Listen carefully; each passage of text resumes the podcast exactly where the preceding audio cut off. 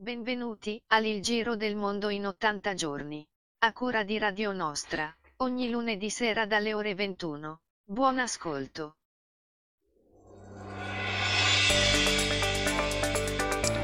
Eccoci qua, pronti per la quinta puntata della seconda serie del Giro del Mondo in 80 giorni. Siamo col cestello della nostra mongolfiera fermi, vediamo se è montata, è montata anche Rossella. Rossella ci sei? Ah, boh. hai, trovato, hai trovato subito il posto. Bene, non ci lanciamo ora con la nostra mongolfiera, restiamo fermi qui, però lanciamo la nostra sigla. Eh, no, il nostro primo brano, la sigla sta già andando ora. Puntata con grossissimi ospiti, anche questa sera, nonostante la partita, noi andiamo avanti e andiamo col primo brano. E Paolo Seno e Paolo Donà con Felly Good.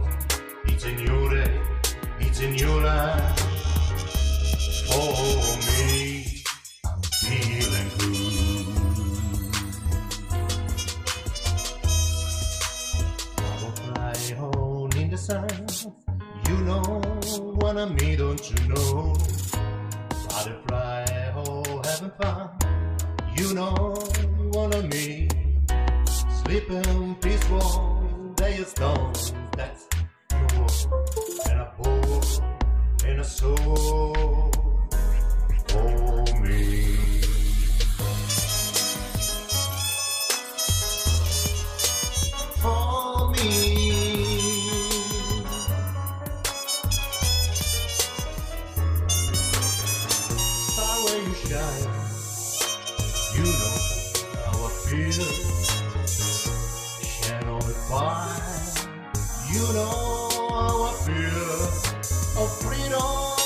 in mine, and I know how I feel. You know, it's a new day, it's a new life. It's a new dawn, it's a new day, it's a new life. It's a new dawn, it's a new day, it's a new life, it's a new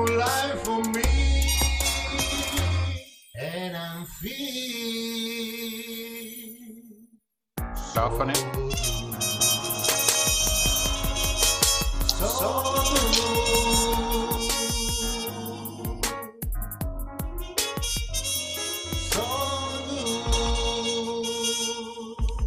Eccoci qui, la tromba di Paolo Donà e la voce di Paolo Seno per questo Feeling Good che ci porta al nostro primo ospite che è qui con noi. Non ci muoviamo, siamo con la mongolfiera ferma qua a Cavallino e a Cavallino troviamo Marco Bozzato. Buonasera Marco.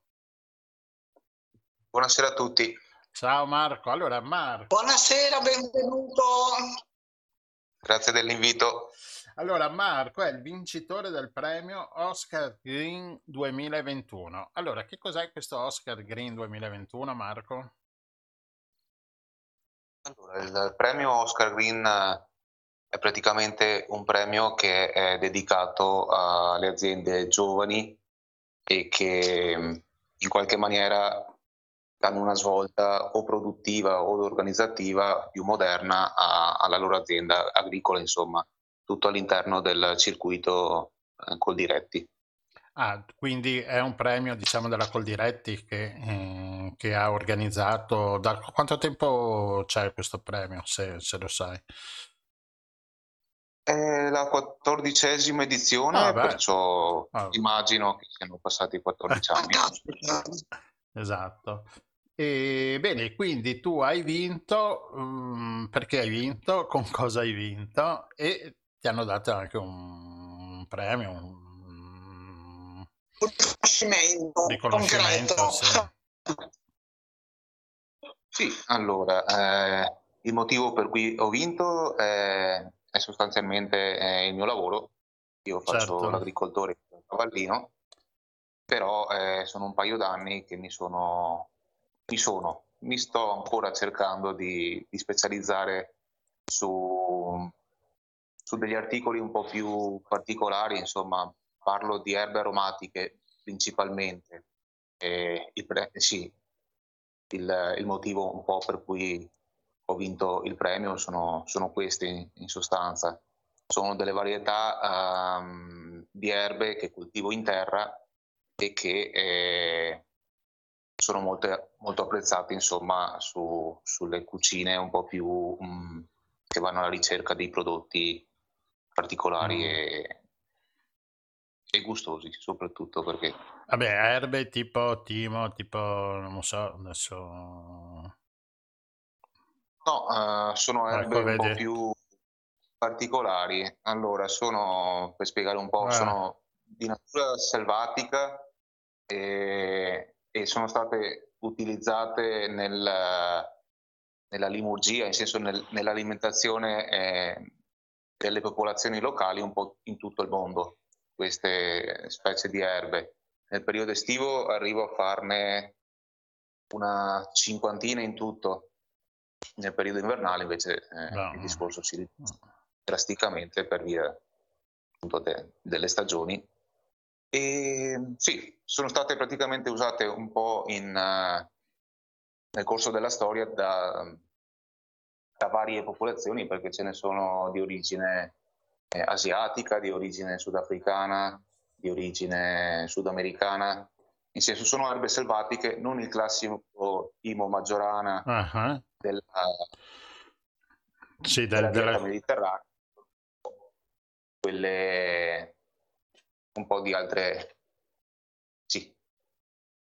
Ma anche se sono erbe, mi pare di capire, esotiche, vanno bene con la nostra cucina italiana o, o richiedono piatti particolari che oggi comunque facciamo anche noi in Italia? Ma eh, allora, secondo me eh, sicuramente calzano benissimo anche su- sulla cucina eh, italiana, perché comunque eh, coltivandole anche qui da noi in senso, c'è anche forse un po' più senso, ma comunque eh, secondo me la curiosità legata a- alla cucina che porta a sperimentare e ad assaggiare gusti nuovi che possono legarsi benissimo mm, anche con la tradizione in senso. Ascolta, ma tu come ti sei avvicinato queste erbe? Com'è che ti è venuta la curiosità di cercarle e di coltivarle? Allora, ehm, la curiosità me l'hanno fatta nascere proprio gli chef eh, a cui mi sono andato a riferire con la ricerca precedente, si può dire, perché eh, ho cominciato con lo sperimentare eh, varietà un po' più particolari di vegetali in primis, Eh, sia varietà locali sia varietà eh, magari sotto l'aspetto estetico un po' più particolari. Per esempio la melanzana verde è una delle più sicuramente strane da, da immaginare, da vedere. E arrivato a proporre ai ristoranti questi articoli in senso già di, eh, di nicchia, chiamiamola, però non è proprio il termine corretto per me, eh, sono stati loro a farmi scoprire le erbe, in senso. Il, I ristoranti sono ristoranti locali della zona? Ce n'è qualcuno anche della zona. Eh, purtroppo. Ah, però ce, ce, ne sono anche fuori allora. Tipo, Quindi le tue erbe girano. La maggior parte. Sono... Una bella parte a Venezia e anche a Jesolo decisamente, eh, sempre di più, anche localmente, sì, non tantissimi però. Mm. È così. Ci dici e... il nome di qualcuno di queste strane? Di dove, in senso? Eh, beh, Venezia, il nome, eh, cioè... no, no, il nome pia- Matteo... delle piante, il nome delle piante di queste erbe. Beh, ho foglia d'ostrica, ho il finocchietto nero, ho un tagete eh, che sa di, di, liquirizia, ho un dragoncello che, che sa proprio di, di, anice, ho tutto... La mia soddisfazione più grande probabilmente sono le acetoselle, che praticamente mh, mm, sono dei gusti citrici che sanno da limone che uh, sgrassano bene anche il pesce, eh, sono le, sicuramente le mie preferite. E poi nasturzio, di cui si può mangiare sia la foglia, sia il fiore, sia eh, anche il seme prima che, che si secchi. Cetriolo inca, spinacio di Malabar, sono tutte varietà um, abbastanza sconosciute per, eh, sì, nel senso, uh, sì in un, eh, a parte i, i cuochi, in senso mi trovo spesso in difficoltà a spiegarle anche a gente non del settore. Sì, perché in effetti non è che le troviamo queste dal fruttivendolo, queste erbe. No, no. purtroppo mm. Ancora no, però uh, ce n'è qualcuna che in realtà si, si trova nel nostro giardino o e la pestiamo magari anche, è quello, uh, sì, in senso perché comunque oltre a queste varietà esotiche ovviamente coltivo anche eh, varie spontanee o, o, vado alla raccolta in senso selvatica. Mm. Quindi il tuo lavoro inizia, inizia in primavera e hai questa serra dove eh, riesci, cioè la, la, la, nascita di queste piante è variegata, cioè hai un periodo che nasce una certa cosa e quindi ti può portare fino alla fine della stagione? Io grosso modo ho due stagioni in realtà, mm. quella primaverile estiva e quella autunno-invernale. E praticamente sicuramente la stagione più, più bella è quella estiva, voglio o no. Eh, cambio completamente gli articoli perché eh, ovviamente stando legato alle stagioni eh, ci sono delle, delle cose che non, non, si possono forzare e io non voglio neanche farlo insomma parto tutto da seme o da bulbo o da talea che eh, mi faccio io eh, o meglio per i semi magari eh, a volte è rimedio anche comprandoli su vari siti hobbistici eh, principalmente un po' in giro per, per tutta Europa insomma. Parto con, una, con, un vivaio in senso per, per la stagione eh, estiva quando è febbraio faccio tutte le semine, tutte le talee, tutto, tutte le propagazioni che servono, eh, mantengo a 20 gradi, poi eh, tutti questi vasetti, tutte queste padelline in senso di, eh, di piante giovani vanno messi in terra e verso fine marzo, i primi di aprile, eh, la raccolta di quelle lì comincia verso, uh, verso inizio maggio. Bello, ci stai aprendo un mondo che non sospettavamo neanche che esistesse, perché sì, coltivare erbe antiche, boh, non l'avevo ancora sentita, quindi limite nostro chiaramente. Quindi ci fa piacere parlarne in radio e chissà che sì. Ascolta, se qualcuno fosse interessato alle tue erbe, qualche privato, è possibile? C'è un punto vendita? C'è... Purtroppo ancora no. Mm. sì, vendita non c'è. E grosso modo al momento probabilmente non avrebbe neanche troppo senso in, sen- in senso. Ripeto. Ecco. Sì, eh, grosso modo mi rivolgo direttamente a, alla ristorazione, non ho, non ho intermediari e questo è anche quello che fa la differenza. E o consegno io personalmente dove ci arrivo oppure spedisco in senso magari come Bergamo, Milano, quelle, quelle città lì insomma eh, spedisco acqua ambientato eh, tramite poste ancora molto all'antica. Eh, mm, eh, è una cosa che funziona, insomma, esatto. Cioè. No, no, no, no, sono, sono, molto contento in realtà, a parte scherzi. Eh, il servizio espresso in meno di 24 ore eh, arrivano a Milano, ad esempio. Eh beh, sì. E quindi, insomma, eh. va bene.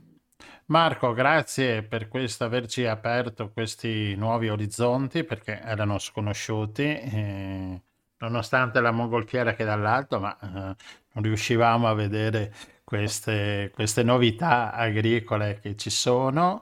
E, ma e sei solo tu che le fai? Cioè in Italia c'è qualcun altro che le fa, che le propone o siete in pochi? Com'è la situazione? Adesso mi è venuta così. Allora, uh, sicuramente ci sono tanti altri coltivatori di, di aromatiche. Eh, le tipologie che ho io probabilmente eh, non credo che nessuno, sì, che qualcuno le faccia attivate in terra in senso come faccio io. C'è una grossa ditta che è una multinazionale che, che magari eh, può rifornirle, sì, certamente, però eh, la differenza fra le due, non perché le faccia io, però il gusto. No, no, certo. Oh, certo. Uh-huh. Sicuramente. Sotto lampada, sotto Dai, in bocca al lupo allora. Dai, complimenti per il premio, eh, perché eh, comunque eh, emergere, credo, insomma, non è facile eh, fra le varie proposte che ci sono. Quindi complimenti per il premio. E naturalmente in bocca al lupo per eh, il futuro. Ecco, abbiamo bisogno di attività di questo genere, di riscoperta, di riscoprire di cuore davvero. Va bene Marco, grazie mille e magari questa primavera ti veniamo a trovare e vediamo come, come sono queste, queste erbe. Vediamo se è vero che sono buone. Volentieri, sì, sì, sì. Va bene, grazie Marco, ci sentiamo, grazie mille. Grazie mille, grazie a, a presto, ciao. Ciao ciao ciao ciao.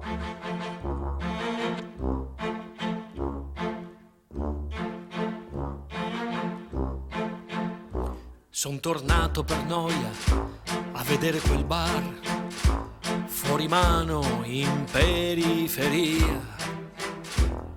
Rifugio d'amanti in cattività e di storie senza allegria.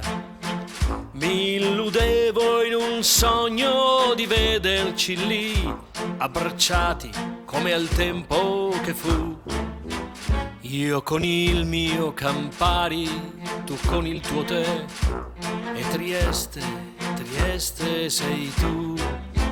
Son passati degli anni di sale e limone, foglie al vento e mala malia.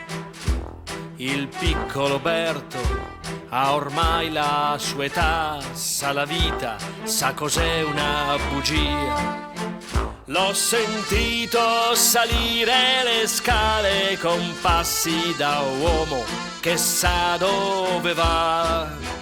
E poi dietro la porta parlava con te e tu ridevi con la bocca che so.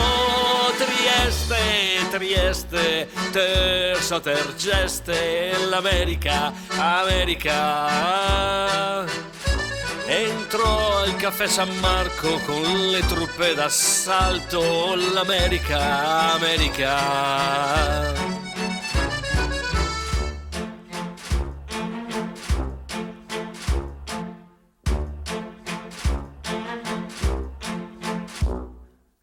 Trieste è una donna che fa quel che vuole, ma forse non sa quel che fa.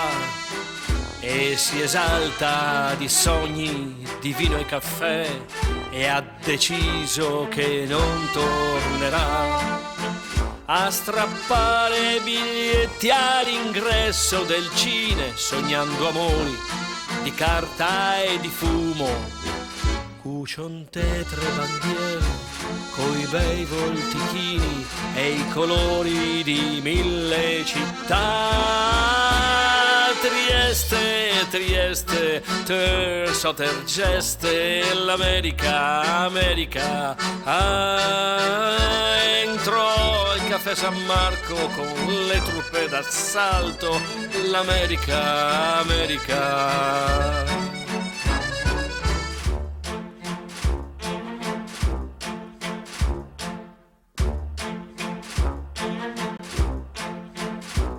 Forse troppo di vino, magari un grappino per sciacquarmi la bocca di te.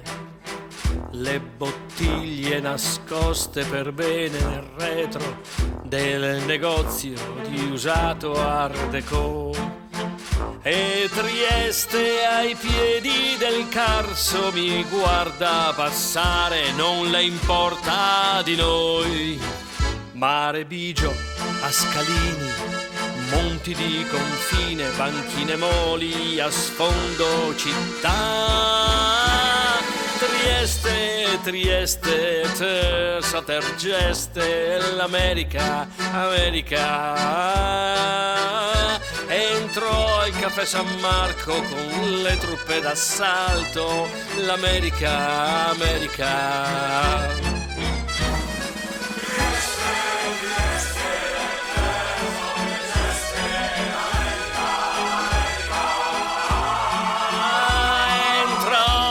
Caffè San Marco con le truppe d'assalto, l'America, America.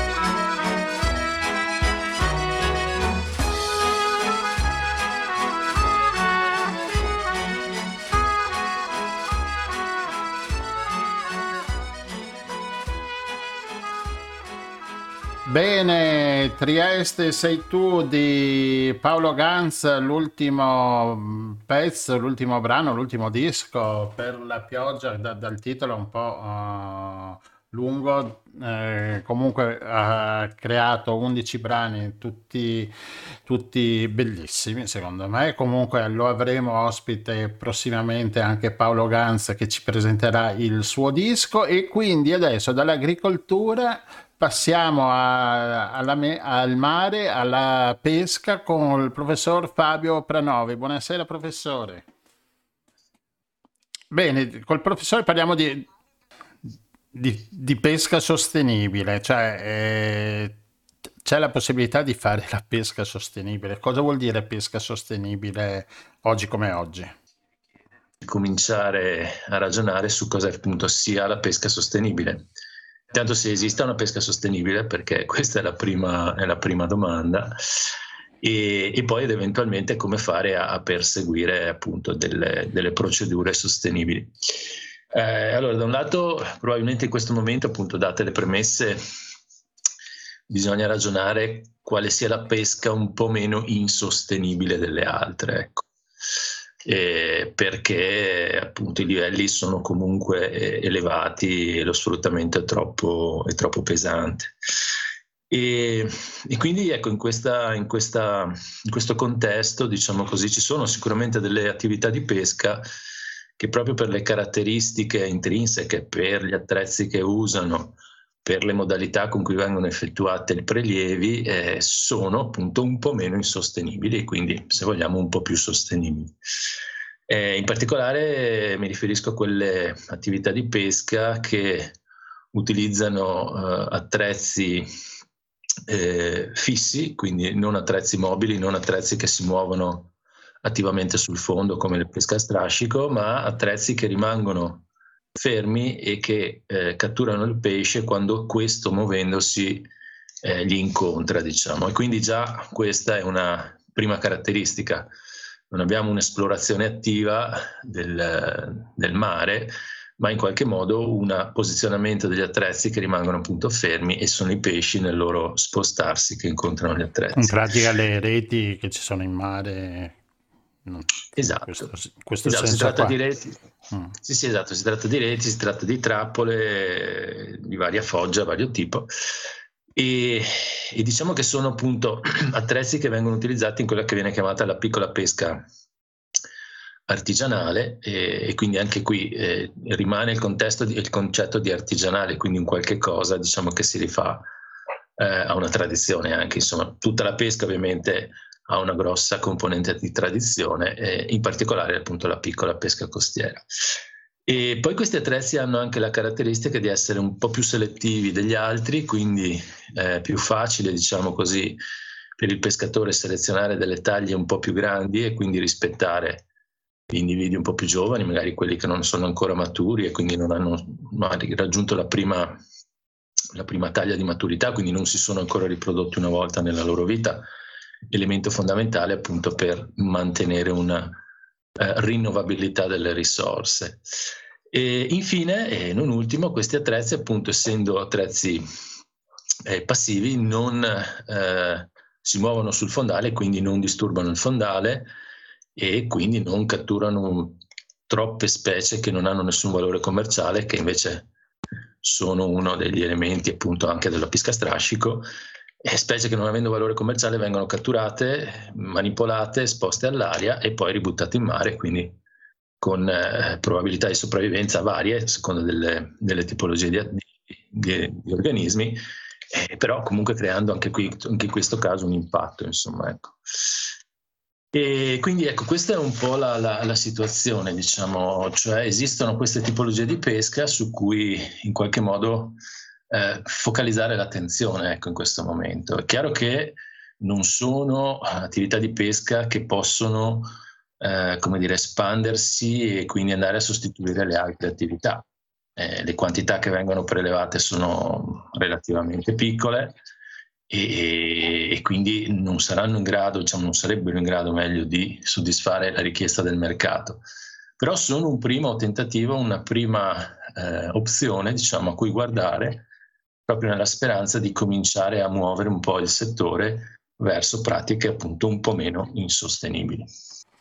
E questo uh, però diciamo nel mercato c'è meno, ci sarà più richiesta e, e, meno pesce, quindi c'è la possibilità anche che, che salga il valore del pesce.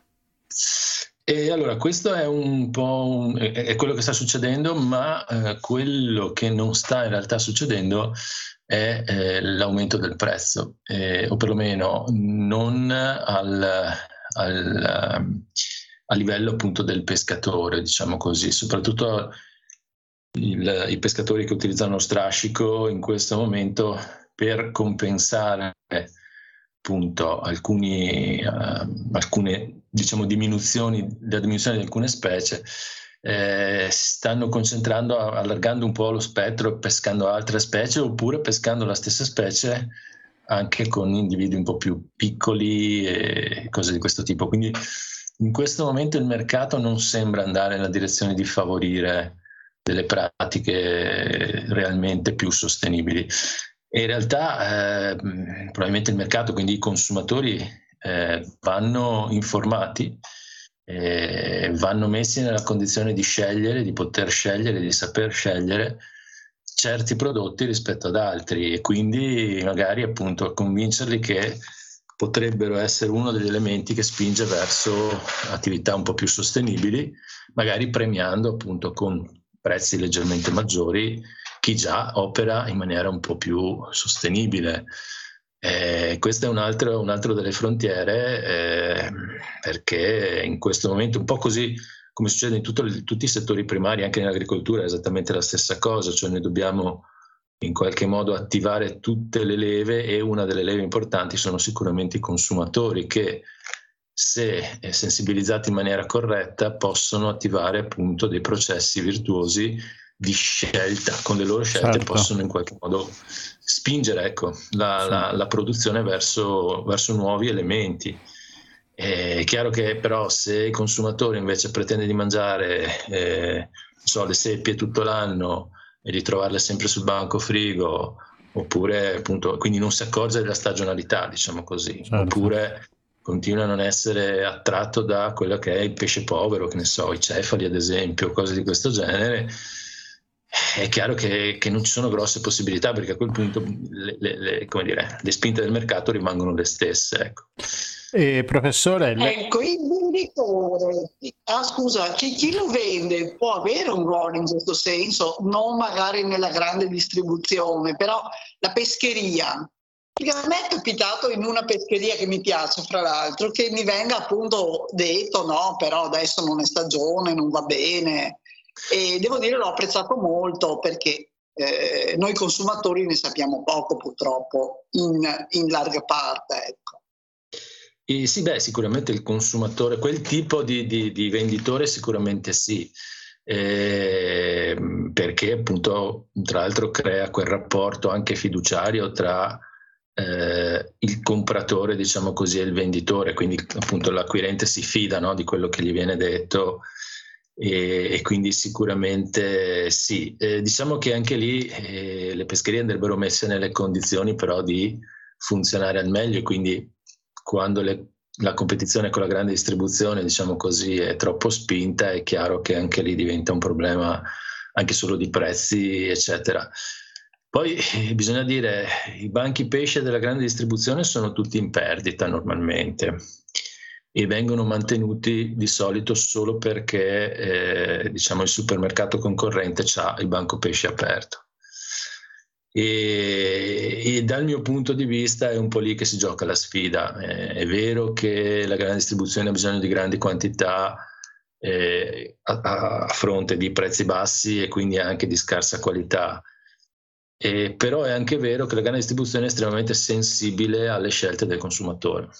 Quindi, diciamo così, ricordando un po' anche quello che è lo slogan di, di, di Becchetti, così, di una nuova frontiera dell'economia, bisognerebbe cominciare davvero a rendersi conto che noi possiamo votare con il portafoglio, quindi appunto essere in grado di, di dire, cambiare un po' le scelte produzione e le scelte di mercato con le nostre scelte. Chiaro, non come singoli probabilmente, certo. ma in qualche modo questo è, è uno degli ah. elementi questo vale molto anche nella pesca vale, secondo me vale un po', sì, vale un po su tutti i settori eh, ma i movimenti consumatoristici diciamo che gli italiani non hanno quella forza come quelli che ne so americani che hanno una grossa forza di, di certo. cioè. e volevo chiedere mentre allevamento ittico di, può essere una pesca sostenibile?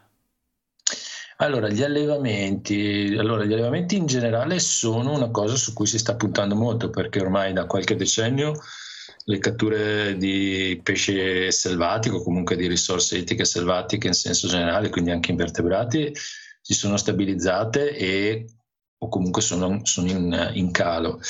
E quindi si sta puntando molto effettivamente sull'allevamento. L'allevamento sicuramente può essere un'opzione, e però anche lì bisogna capire bene di che cosa stiamo parlando, perché eh, l'allevamento di prodotti ittici da un lato soffre del fatto che sono poche le specie che si adattano bene ad essere allevate. E in particolare sono poche le specie per le quali abbiamo una riproduzione artificiale, ad esempio, quindi non riusciamo ad avere una, eh, gran, un gran numero di, di, di offerte, di scelte. E la seconda cosa è che gli allevamenti, in particolare quelli, quelli intensivi, che poi in qualche modo sono ormai eh, quasi la maggioranza, quindi le gabbie galleggianti sostanzialmente in mare o gli impianti a terra, e devono fare i conti appunto che l'allevamento intensivo eh, deve essere gestito da un punto di vista alimentare, da un punto di vista di patologie e di malattie in maniera molto attenta.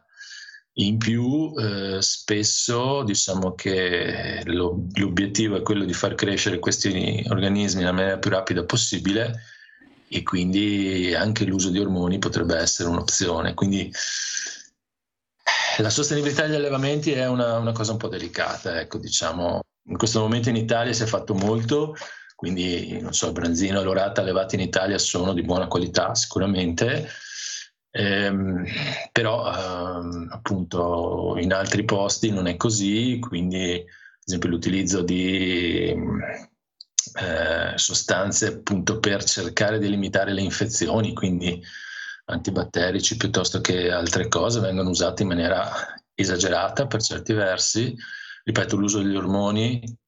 E poi c'è anche la parte invece di inquinamento, nel senso che questi, tutti questi organismi concentrati nello stesso posto eh, devono essere alimentati in maniera massiccia e quindi produrranno un inquinamento organico sul fondo, sotto le gabbie e questo crea dei notevoli problemi. Questo ad esempio è il motivo per cui l'allevamento del salmone ormai già da, da, parecchi anni dai fiordi norvegesi è stato spostato nei fiordi cileni. È solo una questione di normativa, eh, i norvegesi sono più restrittivi e quindi l'hanno, abbiamo l'hanno meglio loro delocalizzato in qualche modo.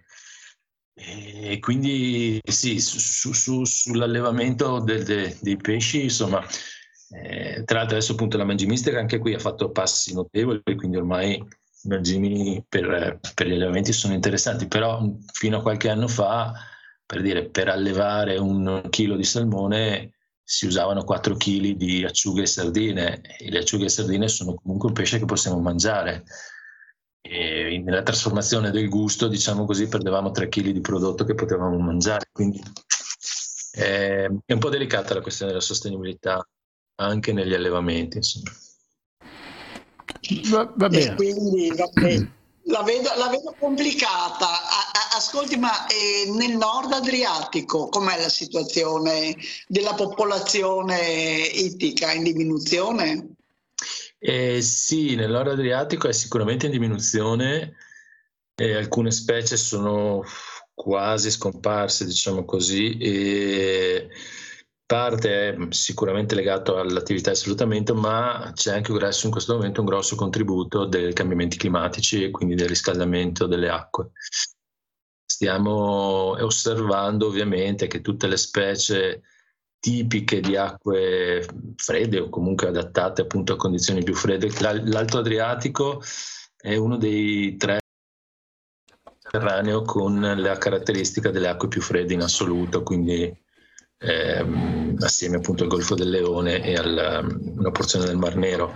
Quindi ospita delle specie, ospitava delle specie che erano tipiche del mare del nord e dell'Atlantico settentrionale. Ecco, queste specie stanno facendo molta fatica in Adriatico.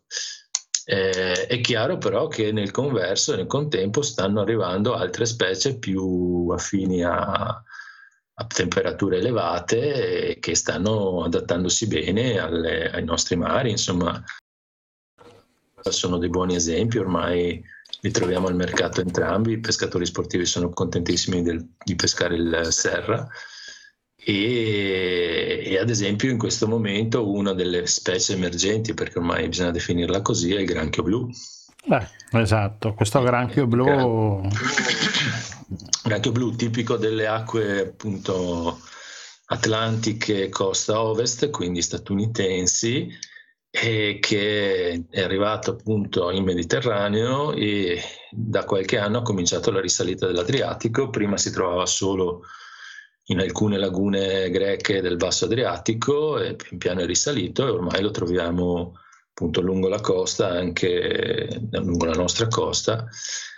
e i pescatori lo trovano e lo, lo, lo, catturano. Ecco, eh, anche qui c'è da dire che la pesca normalmente è abbastanza rapida nell'adattarsi a nuove specie, perché nel momento in cui queste specie diventano abbastanza abbondanti, eh, il mercato reagisce velocemente, quindi il granchio blu adesso ha un buon mercato, viene, viene venduto al mercato e quindi ci sono dei pescatori, in particolare nel Delta del Po, che si sono specializzati anche nella cattura di questa nuova specie, che ovviamente all'inizio è molto redditizia perché eh, spunta prezzi decisamente più alti di altre risorse. Insomma, è chiaro che è una specie che non era presente prima nel nostro ecosistema e quindi richiederà del tempo perché le altre specie, tutta la comunità si adatti alla sua presenza. È una specie molto, gro- molto grande quindi sicuramente avrà degli impatti anche su, su altre specie, soprattutto in particolare sulle specie di cui si ciba, e verranno riassettati gli equilibri, ci saranno delle modifiche appunto di, di, comunità, di struttura di comunità,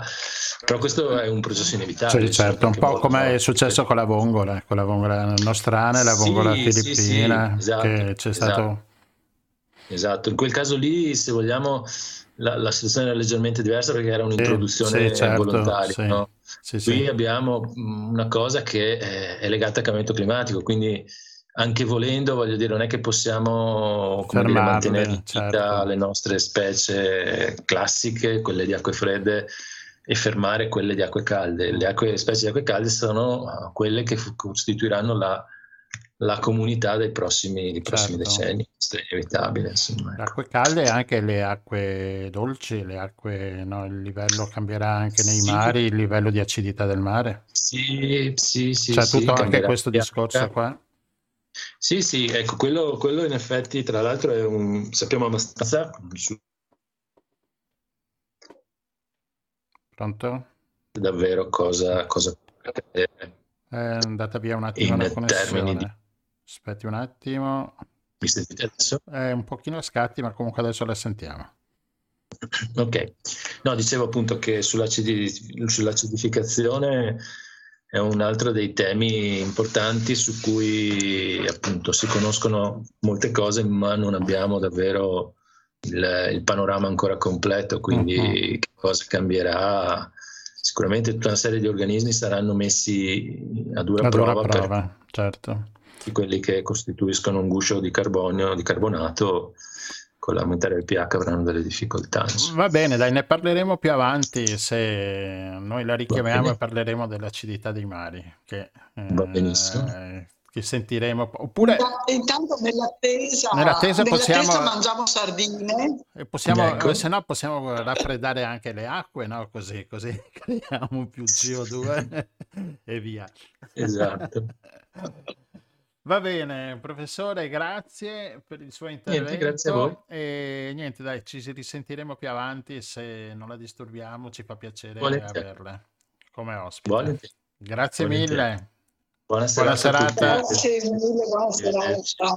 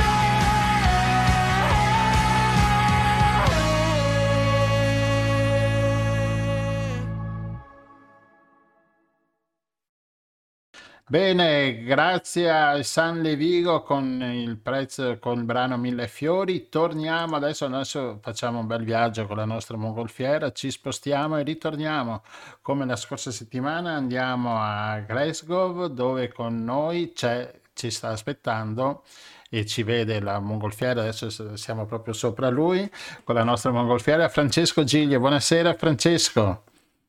Salve, salve, buonasera a voi e grazie per, insomma, per l'invito. Buonasera professore. Sì. Ecco. Eh beh, professore, diciamo un po', forse il ricercatore magari va, va un po' meglio, insomma, c'è questa figura ibrida UK. Eh, ma sì, non c'è un'esatta corrispondenza, no? Sì, Comunque l'Università di Glasgow e noi l'abbiamo chiamato per farci raccontare un po' le ultime su COP26 viste da un non partecipante ai lavori, ma da un comune cittadino che magari ha anche un po' a cuore il futuro eh, della casa, ecco, eh, di tutti noi. sì, sì, senz'altro, Cosa- diciamo, è stato un clima, diciamo, molto, molto forte, delle settimane intense. Quindi Che cosa ci racconti? Sì, eh, diciamo...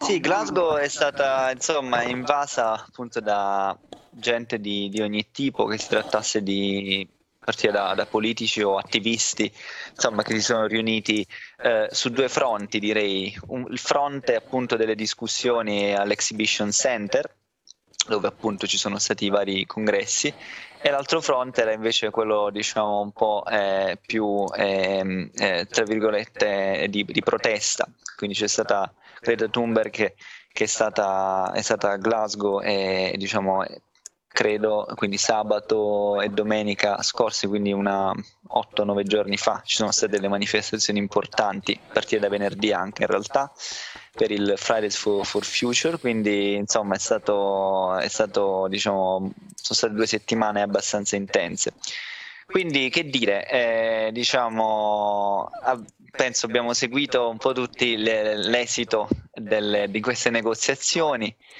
E, insomma, diciamo, eh, Che è stato un po' deludente, insomma, no? Da parte di tutti eh, quanti.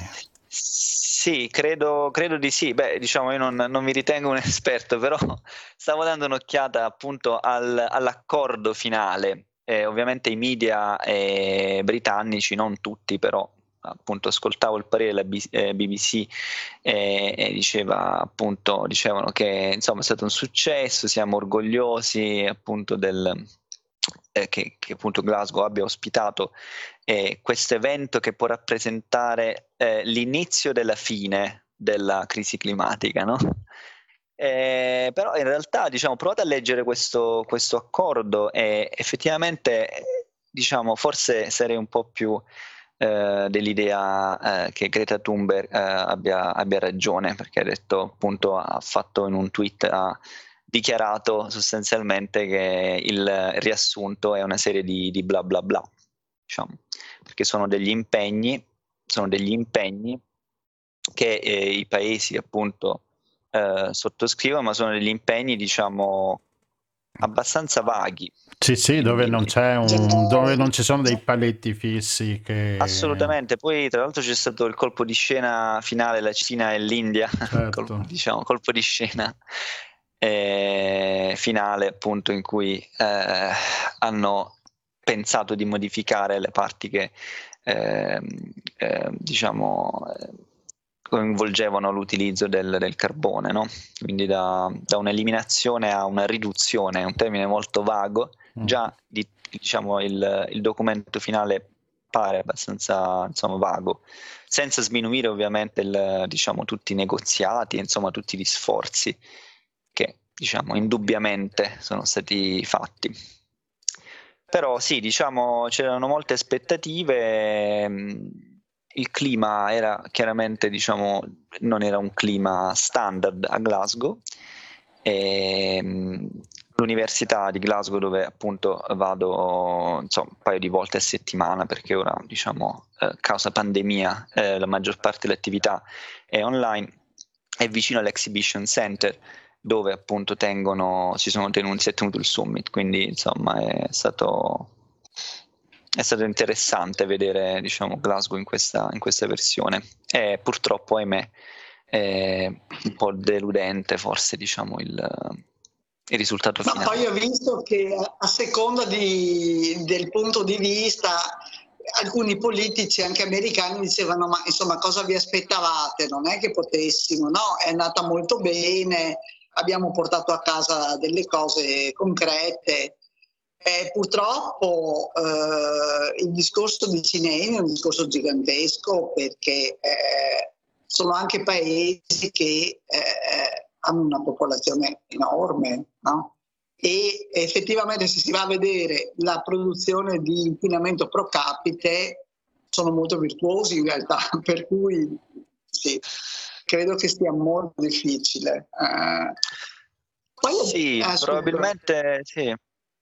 No, no, eh, no, dici, no, pensavo che sì, eh, pro capite sì, è vero, eh, senz'altro.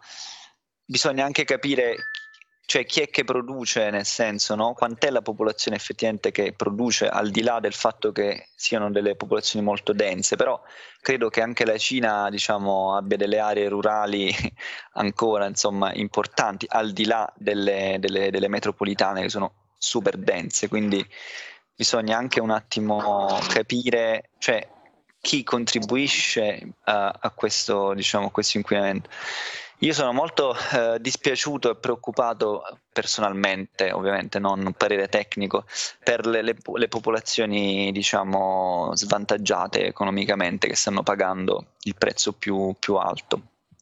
Quindi sicuramente Centro Africa particolare, diciamo, è, è la parte, la cosa più preoccupante è appunto che è una crisi, diciamo, anche umanitaria, no? che colpisce le popolazioni che hanno meno, meno voce è forse ancora più, più, più, più, pericolosa, perché diciamo, sappiamo che se c'è una crisi che avviene in qualche posto in Occidente, diciamo subito c'è il focus ehm, appunto per, per, cercare di risolverla, no?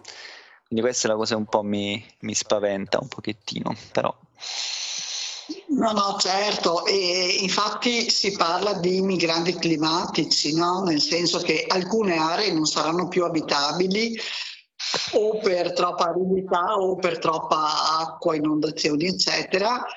E quindi magari forse invece che costruire muri e gridare lupo al lupo, bisognerebbe eh, riuscire ad avere una visione un po' più ampia no? e capire che appunto i cambiamenti climatici incidono sulla vita, ma io voglio dire anche in Italia adesso, no? anche in questi giorni, frane, alluvioni, eccetera. E, e per cui mh, mm, sì, mettersi intorno a un tavolino, comunque come diceva il, l'interlocutore precedente, i cittadini hanno un modo per votare che è il loro portafoglio, ah, quindi fare scelte consapevoli anche partendo dal, dal, dall'individuo. Eh, certamente poi anche scaricare tutto sui singoli non va bene, no? perché eh, Certo, certo, eh, però è, è, vero comunque, diciamo, bisogna anche, vabbè, sensibilizzare chiaramente i singoli, no? Cioè, eh, senz'altro, però sarebbe l'ideale sarebbe appunto diciamo che verrebbero, eh, eh, se, cioè nel caso in cui eh, vengano imposti a un certo punto dei limiti reali appunto semplicemente a chi produce questa, questa situazione qua. Cioè la cosa che diciamo in modo ingenuo un pochettino mi, mi, sconvolge il fatto che ci sono tante tecnologie, magari eh, tanti modi per inquinare meno, e eh, non vengono attuati dei finanziamenti per garantire che appunto questi, queste modalità alternative vengano messe in atto. Cioè non riesco a capire qual è la finanza dietro a queste, a queste scelte perché poi sappiamo che le conseguenze possono essere molto molto più costose rispetto a, appunto alla prevenzione no? che si può avere. Quindi sì, senza, senz'altro diciamo i singoli possono fare la differenza, però insomma, diciamo... Bisogna che i singoli si, si mettano fare... bene tutti assieme. Allora sì, però deve... anche, anche, anche, però insomma non è semplicissimo. Non è semplicissimo, no. E sappiamo quali sono... Anche perché no, avevo letto che i delegati, gran parte dei delegati hanno quelli delle multinazionali a convegni a Glasgow che non quelli politici, insomma, cioè appresso ai politici c'erano tutti i personaggi delle multinazionali che eh, quindi hanno, cioè, cercano di coinvolgere e di spostare un po' le cose eh, o non spostare le cose per le loro convenienze economiche.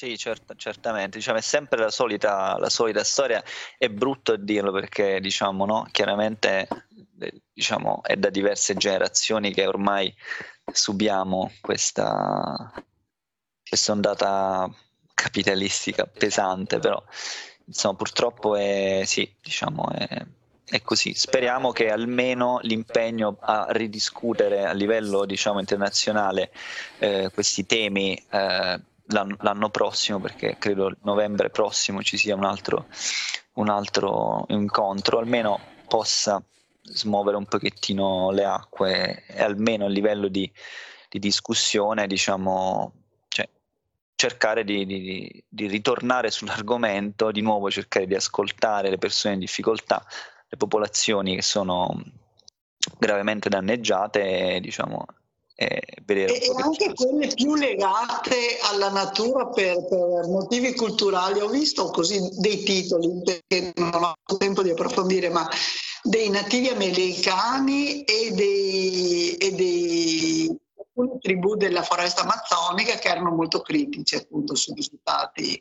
Quindi quando noi pensiamo al nostro modello di sviluppo come se fosse unico, ovvio, scontato, eh, e comune a tutto il pianeta, sbagliamo clamorosamente. Ecco. Diciamo che è quello che in maniera anche molto prepotente forse non si è imposto eh, su altri modelli più, più rispettosi ecco, del pianeta che ci ospita e dovremmo sì. ricordarcelo. No? Eh sì, diciamo, sperando che non sia la, la natura a ricordarcelo, eh, diciamo, perché il problema è è quello, cioè le evidenze credo che ci siano, poi mi fa anche sorridere un po' appunto che ci siano, cioè c'è gente che, cioè anche i parametri di valutazione sono, no? l'obiettivo è, che ne so, stare al di sotto dei, di 1.5 gradi no? rispetto di, di, di, di scadimento rispetto alla, alla fase preindustriale, ma non è neanche scontato che tu riesca effettivamente a controllare l'output, no? il risultato finale, cioè devi, devi attuare effettivamente delle, delle, politiche e delle strategie che ti permettono di, diciamo, di, di, di fare dei passi avanti. Poi cioè, non, non, capisco ecco, anche questa consapevolezza che molti hanno appunto nel controllare questo 1.5, questo, diciamo, questo riscaldamento con una, una precisione che diciamo io sì, da, sì, da matematico poi magari no mi fa piacere che, che, lo dici tu che sei appunto un matematico perché noi comuni mortali infatti io delle volte mi chiedo ma come fanno a misurare? No eh, nel senso no, si parla chiaramente di, di, di, previsioni è chiaro che stiamo parlando di un obiettivo cioè nel senso è come dire non lo so eh, cioè anziché dire io, non, io voglio eh, limitare l'inquinamento a, so, a 100 litri di, di, di benzina al mese, ok? Per andare da, da, da Paisley a, a, a, Glasgow, per esempio, o da Dalry, dove sono attualmente a Glasgow, no? E quindi questo è chiaramente una, una, diciamo, un limite quantitativo preciso.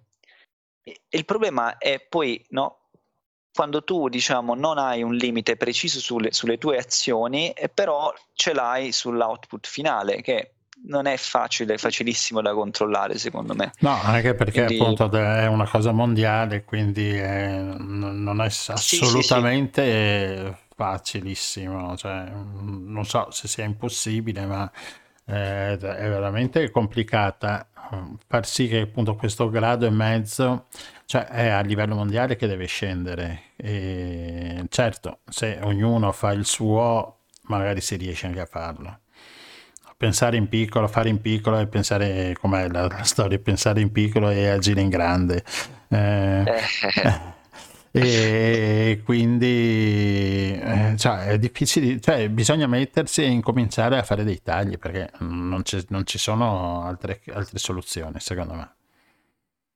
certo, sì, altrimenti credo che diciamo, diciamo le generazioni No, bisogna, anche più giovani esatto, bisogna far tutti. potrebbero veramente, secondo me, cioè non so cosa c'è oltre questo, cioè comunque c'erano delle manifestazioni importanti, cioè veramente diciamo tantissima gente si è riunita e boh, non è possibile che si continui ad ignorare o a minimizzare. Questo è un cioè, buon segnale, un bellissimo segnale. Sì. Ma infatti Sai, una delle cose che io mi chiedo è se invece che avere degli ottuagenari, perché il potere comunque è ancora e sempre nelle mani di persone di sesso maschile e di un'età piuttosto avanzata, no? Se- e quindi se il potere invece fosse in mano a delle persone più giovani, magari anche un po' di donne che adesso anche fra i manifestanti, no? visto che sono emerse delle belle Certo. figure. eh, Verissimo. Sì. Ah, si vede che le donne sono ancora legate all'accudimento a Vabbè, vari no, no. Cioè, no, beh, credo che insomma la- la- diciamo, lo spirito rivoluzionario delle donne diciamo, sia incontrastabile diciamo, rispetto a, cioè, comunque a quello diciamo, che, che po- possono, possono avere gli uomini, per esempio, diciamo, secondo me è molto molto più, più forte, più, più martellante, quindi è vero, queste personalità eh, giovanissime tra l'altro, cioè, è veramente invidiabile il carisma e la determinazione con cui affrontano, secondo me, queste, queste problematiche. Il problema, ok, bisogna sempre stare attenti, qua- al mio punto di vista, quando si parla le- le- le- diciamo, di dare potere ai giovani, e, cioè, bisogna selezionare anche, ovviamente, tra i giovani i giovani No, certo, certo, non è che perché per sé non è, purtroppo è molto facile finire, diciamo, ok, il giovane, eh, È- diciamo, è non voglio che fare nomi, diciamo, non mi voglio esporre, però abbiamo delle, de- de- No, delle- no. dei casi L'abbiamo- di, politici giovani. sì, sì. abbastanza Eh, insomma. drammatico. Eh, Sì, eh, sì, certo. Diciamo, il fatto che sono giovani purtroppo non li fa bravi, ecco, competenti, quindi... No, no, no, certo, Però per certo. fortuna ci sono delle personalità, secondo me, molto competenti, carismatiche che, che- che stanno facendo tanto per, eh, insomma, eh, per evidenziare i problemi e richiedere appunto che, che ci sia una, una- una giustizia climatica e che ci siano delle misure serie. Eh, boh, speriamo che, che si possa in modo pacifico ehm, appunto attuare delle misure più efficaci. Questa è la speranza. Va bene, Va bene. grazie. Francesco, grazie. Adesso quindi torni da Sean the Ship e... Sì, sì, sì, domani torno a fare un, un- diciamo, un giretto in valle. no, vai, scherzo, insomma. è- è- sì, sì, è, diciamo, insomma, ora si ritorna un attimo a una vita un po' più, più normale. Domani andrò a fare un salto a Glasgow e vedrò anche la differenza, perché diciamo in la settimana troverai diversa. la troverò diversa, la Diversa, solita, certo. la solita Glasgow, insomma, forse qualcuno sarà ancora rimasto in giro a bere qualche qualche assaggiare, pinta fare qualche di... tour di whisky, Eh. sì, per esempio, almeno spero per loro che Per annegare i dispiaceri, come si dice È nell'alcol. che, è- è che aumentano, Eh, sì. aumentano di grado il loro, il loro grado Certo, corporeo più a mio- a mio dell'1,5. Esa- esatto, esatto, esatto, esatto. Diciamo questo, esatto, diciamo, magari qualcuno che non è contento o in un modo o nell'altro, insomma, sicuramente può trovare un po' di conforto nelle, nelle varie distillerie scozzesi che, insomma, meritano senz'altro. Meritano, vero? Sì. Va bene, grazie mille bene. per questa corrispondenza dal campo, dal campo della discussione e vabbè, speriamo che Bene. Grazie mille. A te, grazie, Speriamo. buona serata. Grazie mille, grazie mille, Ciao. buon lavoro, buona serata. Ciao. lupo per tutto, ciao, grazie.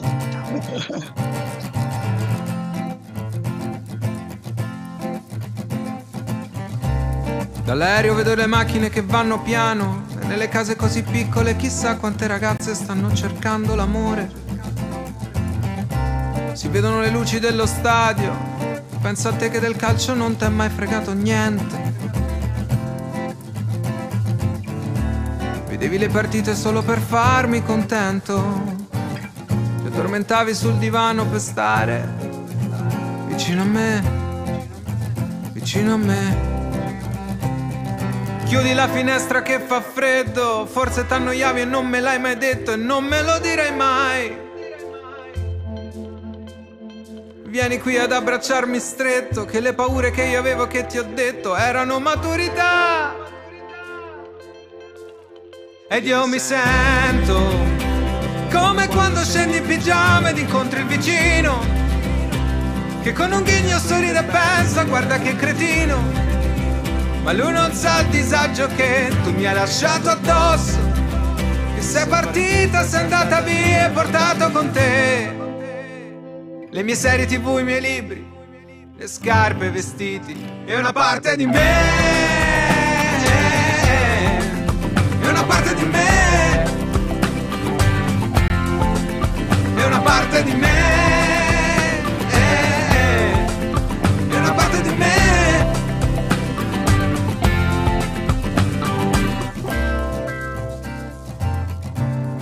Pensa a te che della mia musica non t'è mai fregato niente. Venivi ai concerti solo per farmi contento. E dopo volevi fare l'amore insieme a me. Insieme a me. Chiudi la finestra che fa freddo. Forse ti annoiavi e non me l'hai mai detto e non me lo direi mai. Vieni qui ad abbracciarmi stretto, che le paure che io avevo e che ti ho detto erano maturità. Ed io mi sento come quando scendi in pigiama ed incontri il vicino, che con un ghigno sorride e pensa, guarda che cretino. Ma lui non sa il disagio che tu mi hai lasciato addosso, che sei partita, sei andata via e portato con te le mie serie tv, i miei libri, le scarpe, i vestiti e una parte di me, e una parte di me, e una parte di me, e una parte di me.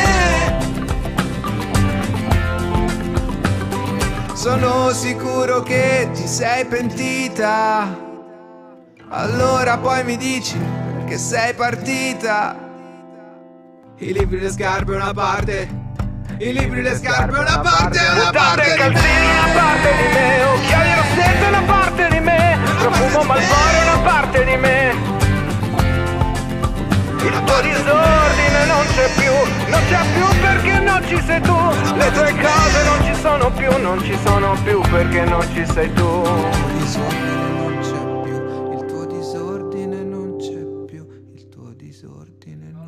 Bene Galileo, una parte di me, abbiamo sentito una nuova proposta, una delle tante nuove proposte che, che noi proponiamo a Radio Nostra, una parte di me, ora il nostro ospite, eh, parlavamo di cambiamenti climatici, anche i cambiamenti climatici ha tocca anche questa parte qua della, della, popolazione con anche questa trasmigrazione di migranti verso i paesi più, più ricchi e quindi parliamo di povertà. Oggi è la giornata mondiale dei poveri, con noi c'è Don Andino Capovilla. Buonasera Don Andino. Buonasera a tutte e tutti. Ciao. Ciao. Buonasera, benvenuto, grazie per essere con noi. Grazie, grazie a voi. Niente, Donandino, prima parlavamo di questi cambiamenti climatici che mm, vanno a toccare anche no, no, appunto la povertà della gente. Eh sì, eh sì. Eh, la povertà è, è quello che ci, che ci, rendiamo conto, ciò di cui ci rendiamo conto è, è la minima, la minima eh, misura di quello che, che, sarà il futuro ormai prossimo. E mh, anche l'ultimo rapporto che, anche solo a pensare al nostro paese, l'ultimo rapporto Caritas del 2020 eh, che, che, parla di fabbrica di invisibili che non si arresta, eh, ci dà solo solo il, il, ecco, un milione in più, un milione in più di poveri assoluti in Italia e, e di questi italiani stranieri e di, e di, questi vuol dire che poi il, la situazione invivibile, eh, il, la vita appunto insopportabile in tante parti del mondo porta e porterà sempre di più a un condividere la stessa, la stessa terra e la stessa città. Ascolta Don Andino, ma adesso sì. lasciamo stare un attimo il resto del mondo, parliamo di Italia. Parlare sì. di poveri in Italia nel 2021 sembra quasi, non so, è una parola che usava mia nonna, povero, no? Sembra sì. una parola mm, fuori tempo e invece... Allora, c'è da dire, sì, la prima cosa che eh, eh, a parte qualche cosa adesso sul reddito di cittadinanza, ma sembra eh, sparita assolutamente dall'agenda mediatica proprio la, eh, la considerazione delle, delle, povertà, delle molte povertà proprio sociali in Italia e, e quindi abbiamo dei dati che sono anche rispetto poi alla pandemia incredibili, rispetto soprattutto pensiamo ai bambini, ai giovani eh, e, e quindi noi sappiamo che oggi nascere in una famiglia non abbiente per un, un minore è quasi una condanna ad una inappellabile, insomma. però non se ne parla, cioè ehm, naturalmente appunto come hai detto tu non, non togliamo nulla alle grandi questioni mh, dell'agenda internazionale, alle tragedie appunto eh, del, dei, dei, paesi attorno, però diciamo che già vivere, ormai sopravvivere appunto eh, eh in Italia diventa una questione, ma eh, viene tutto limitato, me sembra sembra la questione appunto del reddito di cittadinanza che è assolutamente eh, limitata, insomma. Mentre la, la situazione, ecco, noi lo, lo, lo, vediamo anche solo dal numero di persone che vengono a mangiare le mense. Ecco, io seguo la mensa qui a, a Marghera, ma potrebbero essere le indicazioni un po' di, di, di tantissime altre dimensioni, realtà ecco, in Italia.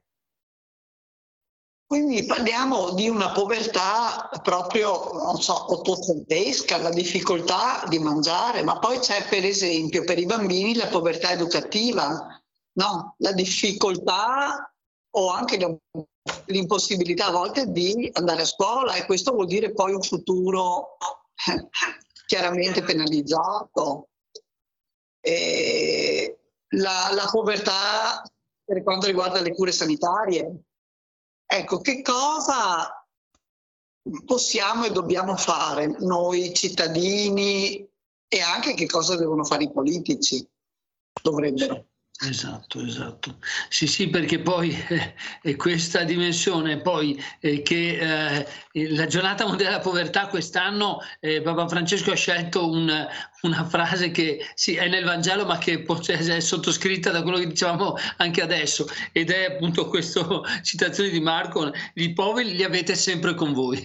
e come, come, a ricordarci che naturalmente le, ehm, le diseguaglianze segnano la storia dell'uomo e naturalmente saranno, questo è l'obiettivo, quindi eh, non, però certamente non è né consolatoria né eh, per ehm, eh, diminuire il nostro impegno come appunto di sollecitazione a scelte politiche e a cambiamenti sociali, però questa, questa considerazione i poveri li avete sempre con voi, piuttosto serve appunto ad, una, ad orientare proprio una continua pressione che deve essere sempre più forte da parte nostra eh, per pretendere, ecco, per pretendere non solamente dei servizi sociali, ma per pretendere che ci sia un'equità ecco, nel, eh, e una possibilità da parte di tutti di godere dei diritti e dei, e dei servizi appunto che sono, che sono, destinati a tutti, in quanto la, la cittadinanza, mi sembra che sia, ne farei una questione di cittadinanza, ecco, eh,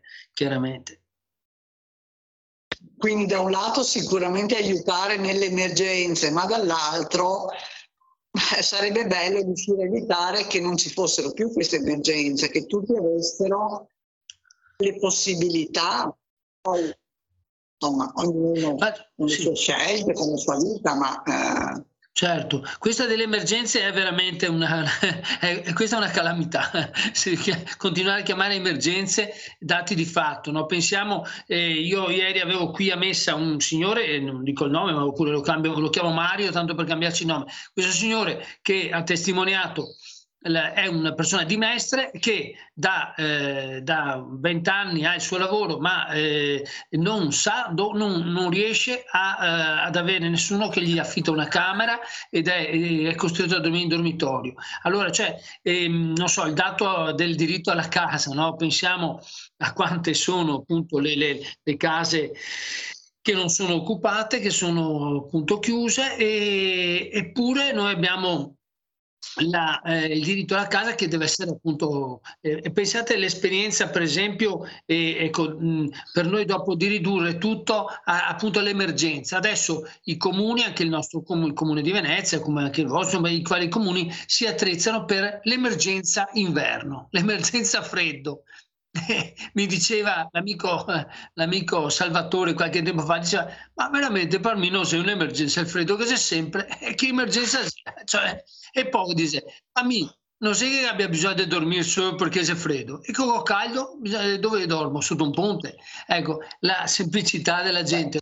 E noi eppure ci caschiamo. No, no, allora, hai capito? Allora ci caschiamo quindi, ah che bene, il sindaco si sta preoccupando che il barbone... Eh, Ma forse ecco, perché è più, è più, facile no? cavalcare l'emergenza che non attuare una politica che vada più avanti negli anni. Forse è anche più facile, più semplice, facciamo un'emergenza e chiusa là. Esatto, esatto perché anche c'è l'emergenza, anche, si parla anche di povertà anche nel mondo del lavoro, perché anche il mondo del lavoro sempre, sta diventando sempre più povero, sia povero di diritti ma anche povero salariale, insomma i giovani che vanno a lavorare sono son molto poveri, non riescono a guadagnare per avere una vita soddisf- soddisfacente. Esatto. Sì, sì, sì. E su questo, come ehm, dicevate prima, deve essere continuamente rinnovata la nostra pressione. A me colpisce, eh, il, scusate, ma è il mio mestiere, no, nel senso che chiamava anche perché so Donandino, ma, ma mi, questa, la forza di Papa Francesco è veramente la sua ostinazione. Questo va avanti come un treno, non si ferma di fronte a nessuno. E, e mi colpiva l'altro giorno già ad Assisi e che ha detto e se uscì con una preghiera che non avevo mai sentito insomma, e ha detto scusate vorrei fare una preghiera ringrazio il Signore per la testardaggine del Papa e ha detto io stesso eh. è la verità giusta perché ma per dire quello che prima no, mi ha chiesto, cosa potrebbe fare un cittadino? Cioè, un cittadino non deve mai fermarsi in, quella, in questa pressione, mentre noi a volte un po' giustifichiamo appunto anche di fronte, pensate quante volte no?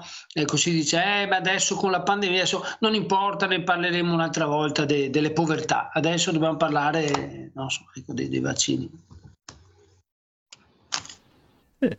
Eh, povertà. No, tra l'altro il Papa, devo dire, questo Papa piace molto anche a chi non è credente proprio per l'accento insomma, che è riuscito a mettere sulla, sulle disuguaglianze, sull'inequità che c'è, che veramente invece che diminuire aumenta. No? Quindi su, nel porre l'attenzione sugli ultimi, ma in modo, cioè lo vedi che lo fa in modo così sentito che è impossibile non, non essere partecipi. Ecco. In questo senso è veramente una figura, credo, molto importante, come tutti i papi, però ecco, su questo versante credo che, eh, che sia una figura molto importante. Allora, i cittadini da un lato possono aiutare nelle emergenze, dall'altro appunto dovrebbero spingere i politici a fare in modo che le emergenze non siano più tali. Ecco. E, e invece, Domandino, per quanto riguarda eh, il resto del mondo, cioè quelli che arrivano da noi dopo aver eh, rischiato la vita in mille modi, attraversando a piedi i Balcani o a bordo della eccetera.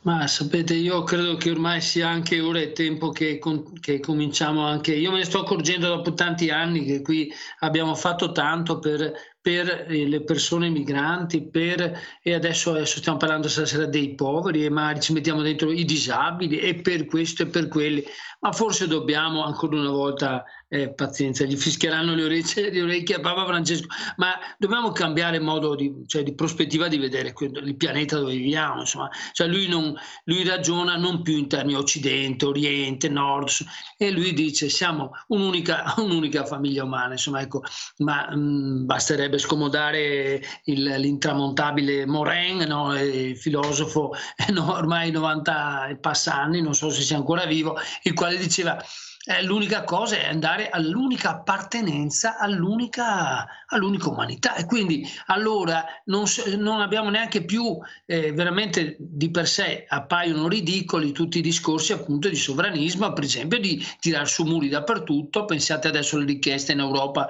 no, di difendersi difender, difendersi e andiamo avanti a difenderci dall'altro. Ci converrebbe invece in modo intelligente appunto cominciare a cambiare categorie. Quindi io per esempio qui eh, con le associazioni, la Casa di Amadou è diventato un progetto che si chiama Progetto Jumping e che adesso mh, dà anche aiuto alle persone eh, appunto migranti, sono una cinquantina di, di, ragazzi che hanno il loro lavoro, la loro casa, però abbiamo cambiato proprio, non facciamo più le cose per loro, loro devono essere protagonisti di questo che potrebbe sembrare uno slogan, ma in realtà se tu cominci a viverci insieme capisci che, che è l'unica strada, cioè proprio, capito, non, allora non c'è più neanche bisogno di dire, cioè, oppure uno anche può dirlo, devi integrarti, sei in Italia, devi accettare, va bene, sei in Italia, ma, questo, ma appunto Sadat resterà della Nigeria e e Mohammed resterà con la sua, eh, con la sua famiglia legata. No? E pensate che in questa, questa, settimana, scusate l'ultima cosa, ecco, festeggiamo il nostro giovane Sire che finalmente riuscirà, ecco, è arrivata sabato, adesso è in quarantena, la sua, sua moglie dalla, dalla Guinea Conakry e, e perché abbiamo smesso per esempio di pensare ai ricongiungimenti, che sono la cosa più bella e quando noi torniamo finalmente possiamo stare con la persona che amiamo, ma, ma non importa da dove vengo, l'importante è che io possa lavorare e vivere e avere. Quindi direi un'unica famiglia umana. Scusate, ti ho risposto troppo a lungo.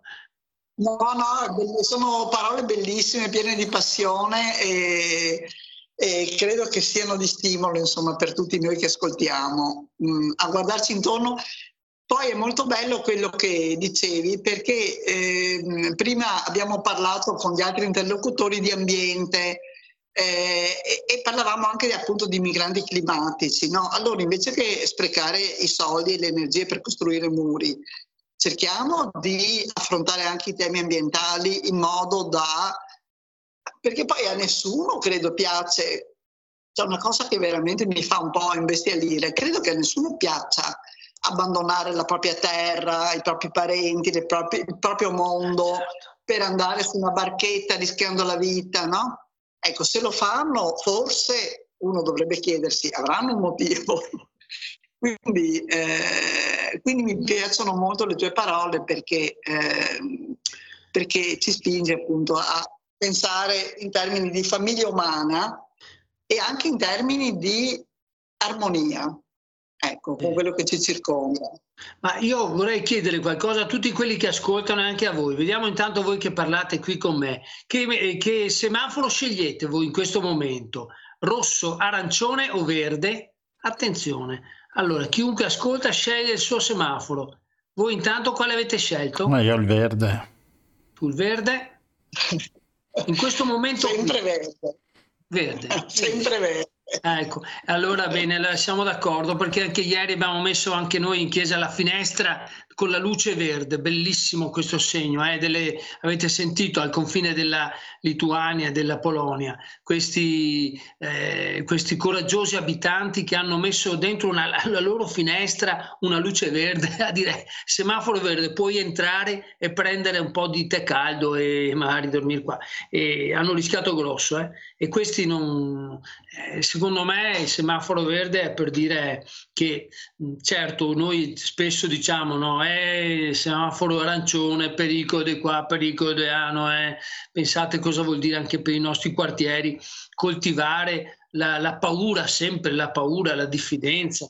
Eh, eh beh, so, ma è, una, è, la strategia no, della paura, far credere che ci sia la paura per mantenere poi il cittadino sempre sotto controllo.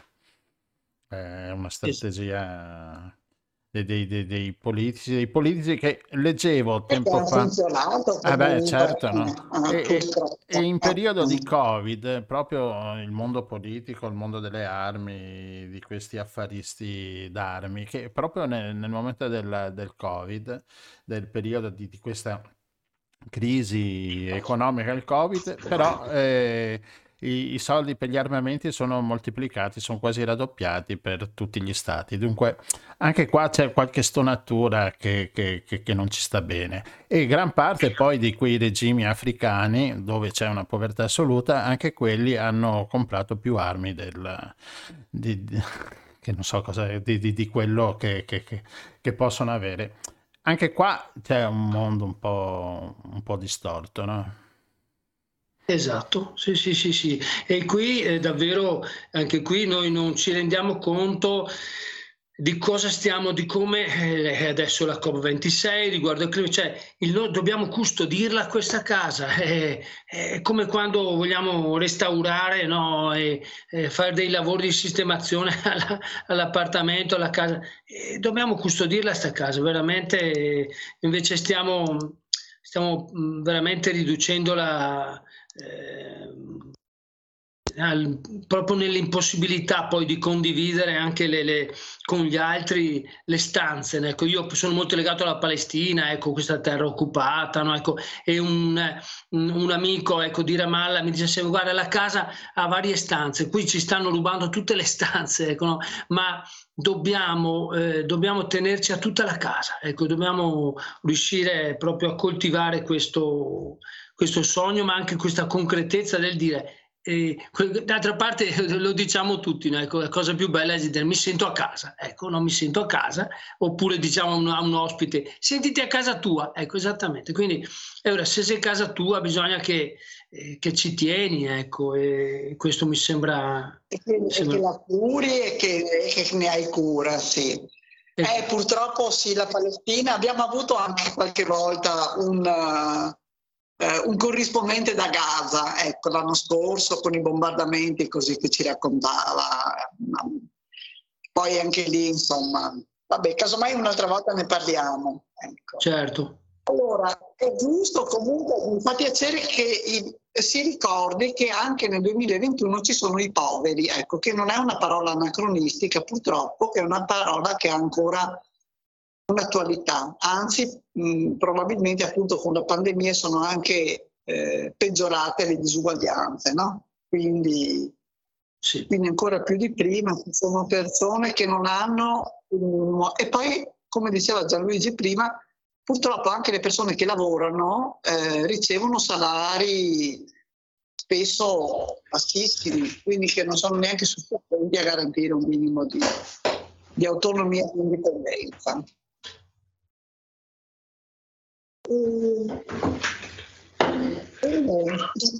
Grazie per queste parole appassionate.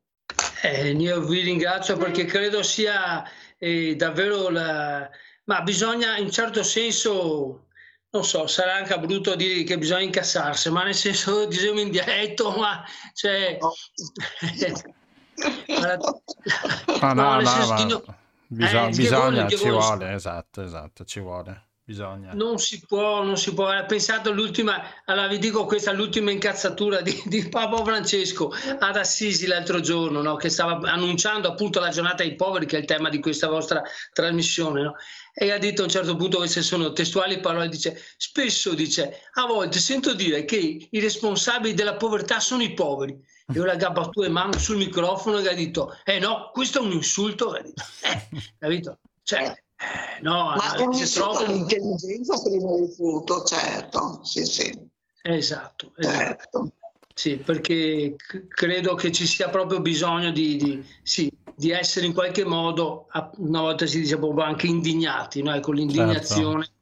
che ci possa davvero spingere. Anche che si possano fare scelte, voglio dire, no, rispetto a chi ci governa, eh, un po' consapevoli di, di, quello della posta in gioco, insomma, no? Dei, eh, delle scelte che vanno fatte anche a livello di governo, perché appunto eh, le, le, le, le, provvidenze a favore delle persone, delle famiglie in difficoltà sono diminuite negli anni invece che aumentare.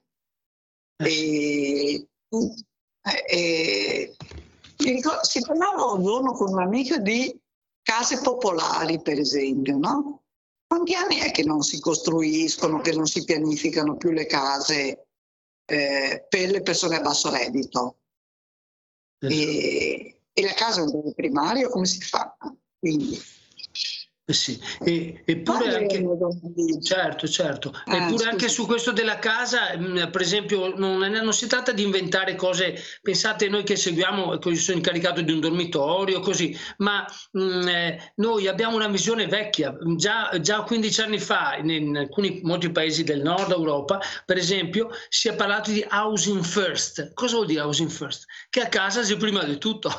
allora vuol dire che... Eh, eh che i calcoli, se tu fai i calcoli anche di, di, investimento, invece di diventare matto a pagare i dormitori e le docce e le mense, tu apri le case che sono chiuse e le dai a ogni persona che è senza casa e la sua vita cambia. E questo non è un sogno, è esattamente quello che si è verificato in Canada, in, in, nel Regno Unito. Cioè, ecco allora che un'intuizione vuol dire solo eh, inserire il granaro e, fare e cominciare un po' a ragionare anche in senso anche più solidale. Io direi che questo...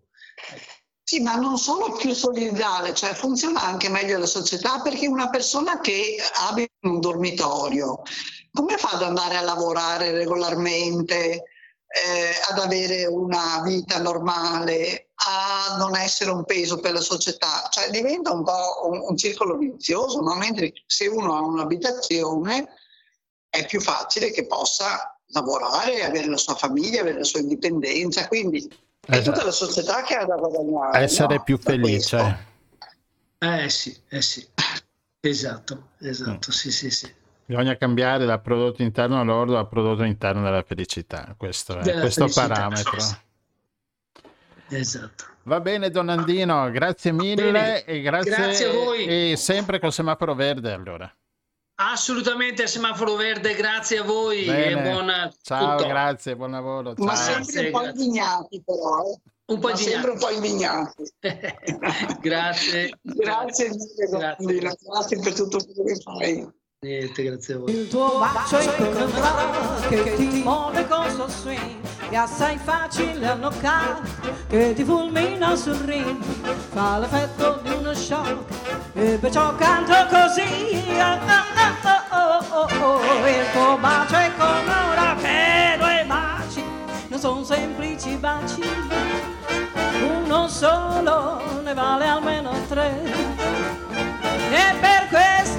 bambina tu mi piaci e dico ba, ba, baciami così e tuo bacio è come un rock che ti morde col suo swing e assai facile a knockout che ti fulmina sul ring fa l'effetto di uno shock e perciò canto così e oh oh oh oh oh oh, oh. il tuo bacio è come un rock uh!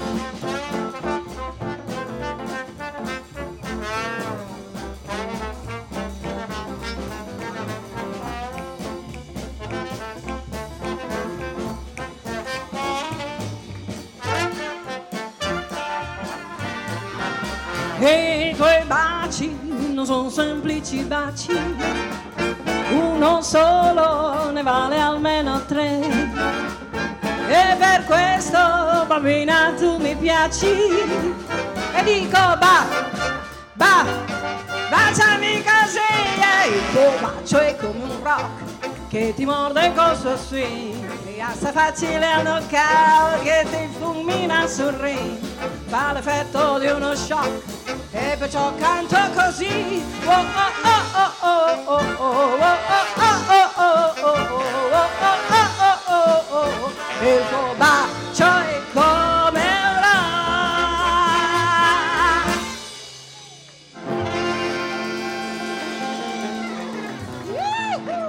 il tuo bacio è come un rock City Bandaland brava la nostra Maria Cristina.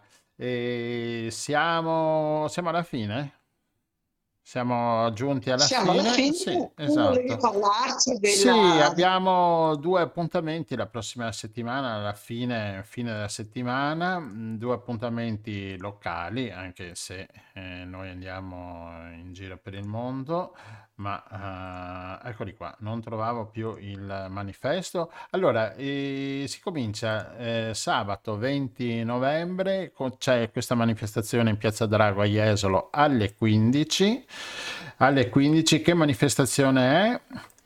È eh, la manifestazione Stop al consumo del suolo. Insomma, ne abbiamo anche già parlato qui che il Veneto è una delle prime, forse la prima regione italiana di consumo di suolo. E, e quindi, insomma, si dice basta a, a occupare suolo, a metterci cemento. Vediamo appunto che i cambiamenti climatici sono, sono succedono appunto per questo, sono, sono- nascono da- da- dai, pochi, dai pochi polmoni verdi. In effetti c'è una proposta che mh, non è fantascienza, eh, si diceva già da anni e anni che bisogna piantare un miliardo di alberi nuovi che adesso Adesso vogliono piantare, ma giustamente, ma cioè, non ci voleva la COP26 per, per- per capire per che... scoprire che bisogna mettere più alberi meno cemento. Ah, esatto.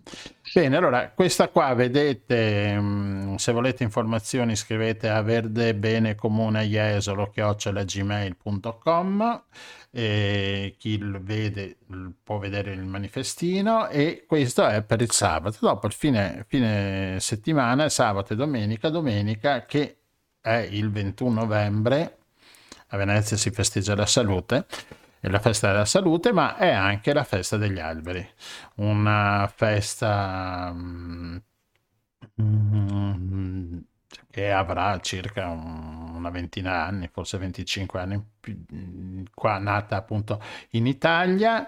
Eh, la festa degli alberi, domenica 21 novembre al Centro Culturale Pascolo c'è questa, questa letteratura verso la giornata per eh, raccontare gli alberi, appunto, attraverso delle storie.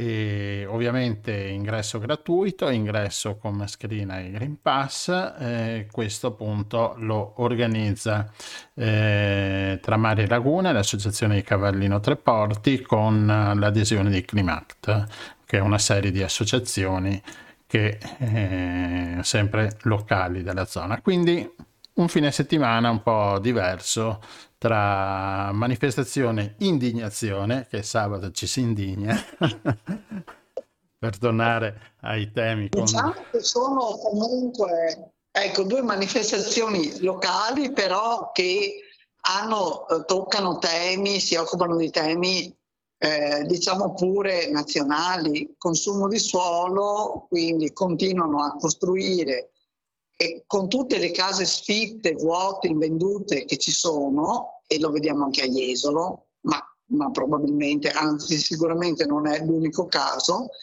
e poi appunto il discorso degli alberi. Adesso appunto durante i lavori di COP26 si è deciso, si è capito che bisogna piantare molti alberi, ma eh, intanto bisogna stare attenti a quali, ecco, perché si possono fare danni eh, eh, spostando specie eh, importando specie non autoctone, eccetera.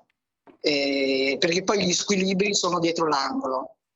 E comunque, insomma, gli alberi sono preziosi, ci aiutano a respirare, vogliamo bene agli alberi. Ecco. Sì. E quindi venite eh, e ci troviamo tutti lì. Bene, eh, abbiamo finito. Mi pare che anche questa puntata sia andata abbastanza bene. abbiamo parlato di cose molto interessanti, ci diamo i voti da soli. Aspetta che passiamo Grazie musica a della tutti per sigla. seguirci, Sì, per eh, ascoltare in podcast. Sì, abbiamo molti ascolti in podcast durante la settimana che insomma piace, la trasmissione piace, bene, siamo contenti e basta. Confortano. Sesta puntata lunedì prossimo e abbiamo anche qui buoni ospiti, grandi ospiti di livello come si dice. E argomenti, e argomenti importanti. Certo che ci interessano. Grazie a tutti. Grazie a tutti, ciao, ciao a tutti.